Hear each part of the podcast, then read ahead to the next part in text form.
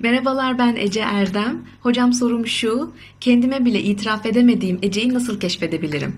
Yani yıllardır kendimi inandırmışımdır. İşte ben çok sabırlıyım, ben kıskanç değilim, ben dost canlısıyım gibi ama aslında belki de değilimdir.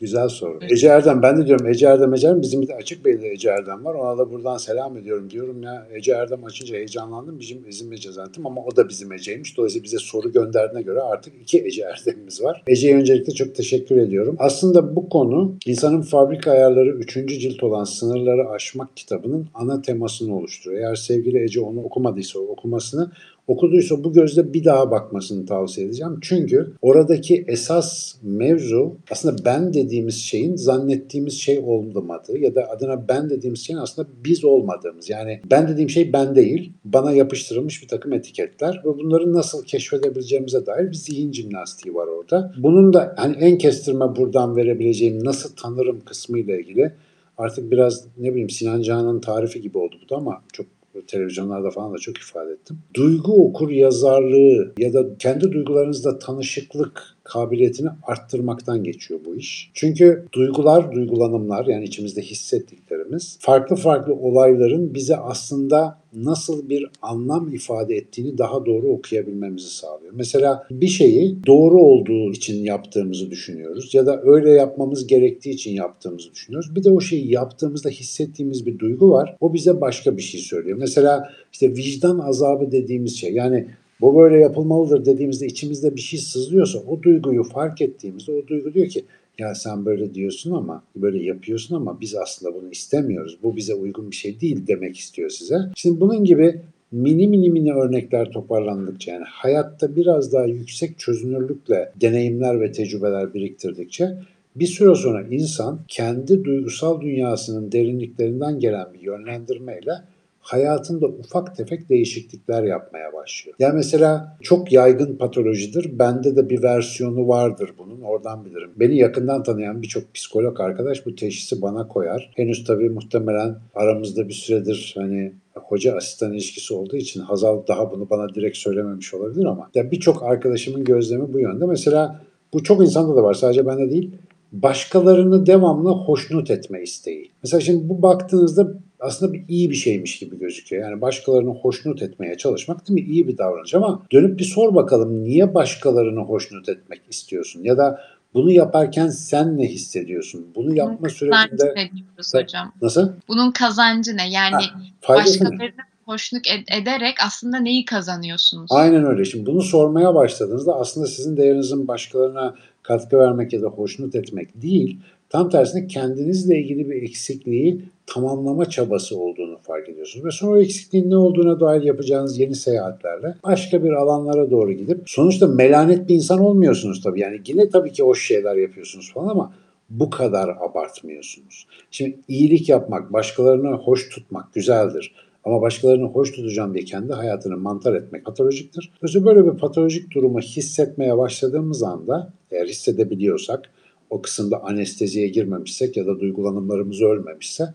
işte orada bir gelişme alanımız var demektir. Dolayısıyla sevgili Ece zor bir süreç. Bu söylediğim soru yorumda cevap verince ertesi sabah olabilen bir şey değil. Ama gerçekten mesela dost canlısı bir insan dedin mesela kendin için. Yani gerçekten böyle mi acaba? Bakalım. Yani çoğu insan aslında doğru dostu buldu mu dost canlısıdır da. Yani herkes de böyle kanka, arkadaş, höle höle olmak isteyen birisi misin?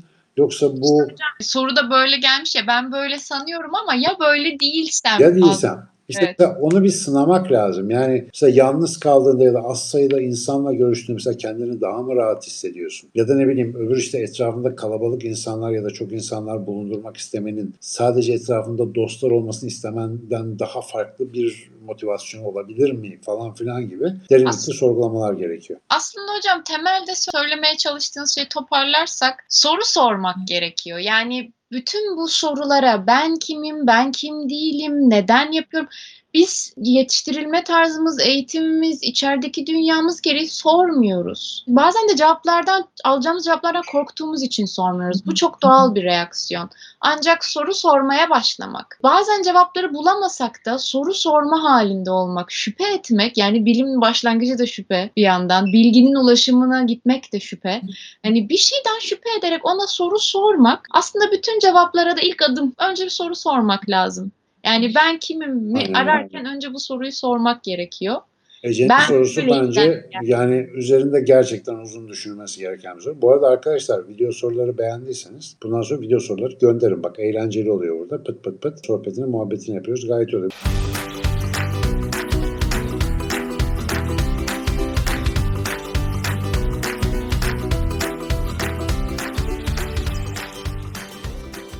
Bu arada Hazal bir tane kaçak soru alabilir miyim? Hadi hocam alın. Hadi size torpil olsun. Evet, bana torpidosu. Ben yabancı sevmem. Şimdi e, morfogenetik alanlar bilmeyenler için benim kitaplarımda falan da sıklıkla bahsettiğim, kaynağı bildiğim kadarıyla aslında eskilere dayanan fakat bu şekilde formülize edilmiş haline 1980'lerde Rupert Sheldrake adlı bir İngiliz biyolog tarafından getirilen bir görüş. Aslında bir hipotez. Bu hipotez şunu söylüyor. Doğadaki canlı ve cansız maddelerin biçim ve davranışları gördüğümüz maddi ve enerjetik etkilerin dışındaki alanlar tarafından şekillendirilir ve bu alanlar biçim verici, şekillendirici olduğu için bunlara morfogenetik yani biçim üretici alanlar adı verilir. Bu morfogenetik alanlar bu arada gösterilebilmiş, ölçülebilmiş şeyler değildir. Bazı gözlemlerimizden ve açıklayamadığımız bazı doğal fenomenlerden yola çıkarak onları açıklamanın alternatif bir yolu olabilir diye öne sürülmüştür ve Rupert Sheldrake bunu öne sürdüğünden beridir de yüzden fazla deney önermiştir bu konuda. Yani şunu şunu yapalım, şöyle şöyle bakalım, işte morfogenetik alanlara dair böyle bir takım işaretler bulabiliriz gibi. Bu deneyler tabii büyük bir çoğunluğunu kendisi ve etrafındaki araştırma ekibi yaparak enteresan sonuçlara da ulaştılar. Yani bir kısmını işte ben unutulacak şeylerin son bölümünde zikretmiştim. Yeni bir Yaşam Bilimi isimli kitabında Türkçe'ye de çevrildi. Morfik rezonans hipotezi kitabında özellikle de bu konuları bayağı açıyor. Yine son 5-10 yıldır, son- son 5 yıldır bayağı yeni kitaplar da çıkardı. İşte Science Delusion yani bilim yanılgısı diye bir kitabı da çıktı mesela. Dolayısıyla aslında etkili bir düşünce mahsulü ve ilginç bir hipotez. Şimdi gelelim sorunun ikinci kısmına bilim camiası kabul etmediği halde. Bilim camiasının kabul edip etmemesi genellikle bizler için bir kriter değildir. Çünkü bilim camiası mesela eldeki bilimsel veriye bakar, o veriye göre bir şey söyler. Bir hipotezi kabul edip etmemek diye bir şey söz konusu olamaz. Hipotez ortadadır. Ya dersiniz ki bu hipotez şundan dolayı saçmadır yani reddedersiniz bir kanıt göstermeniz lazım. Yahut doğrulayacak bir şey bulursunuz. Aa bu hipotez evet mantıklı olabilir diye ona bir kanıt getirirsiniz. Bir hipotezin kafadan reddedilmesi bilimin ya da bilim insanlarının bazı kabullerine ters düştüğünden dolayıdır. Dolayısıyla ben o kabulleri paylaşmadığım için Rupert Sheldrake'in morfik rezonans hipotezi bana üzerinde düşünülmeye değer bir konu olarak geliyor. Sorunun üçüncü bölümü özellikle bana çok soruluyor. Benim camiası kabul etmediği halde siz neden doğru kabul ediyorsunuz? İşte en büyük yanlış anlama bu. Ben doğru falan kabul etmiyorum. Ben üzerinde düşünülmesi makul hatta düşünülmeye değer bir fikir olarak görüyorum. Zira bilimi her zaman böyle üzerine düşünmeye değer. Ama ilk söylendiği zaman bayağı marjinal gelen fikirler şekillendiriyor.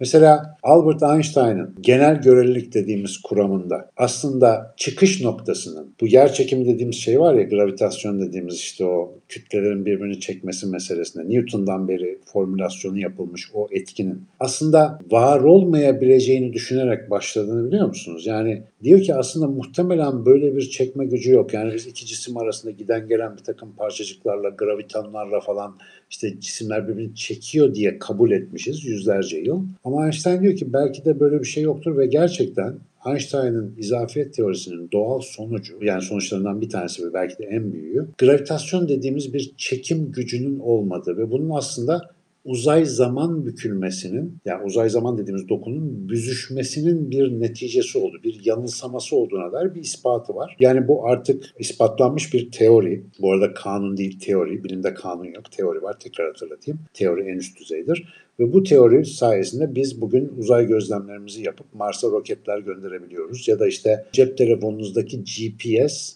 Einstein'ın bu bulduğu farklı zaman akışlarına göre düzeltildiği için kullanılabiliyor. Eğer Einstein'ın formülleri olmasa uydudan gelen navigasyon sinyali sizi yönlendirene kadar siz en az 30-40 kilometre hedefinizden sapacaktınız. Dolayısıyla Einstein'ın o sakallıya noktasına getirmiştir.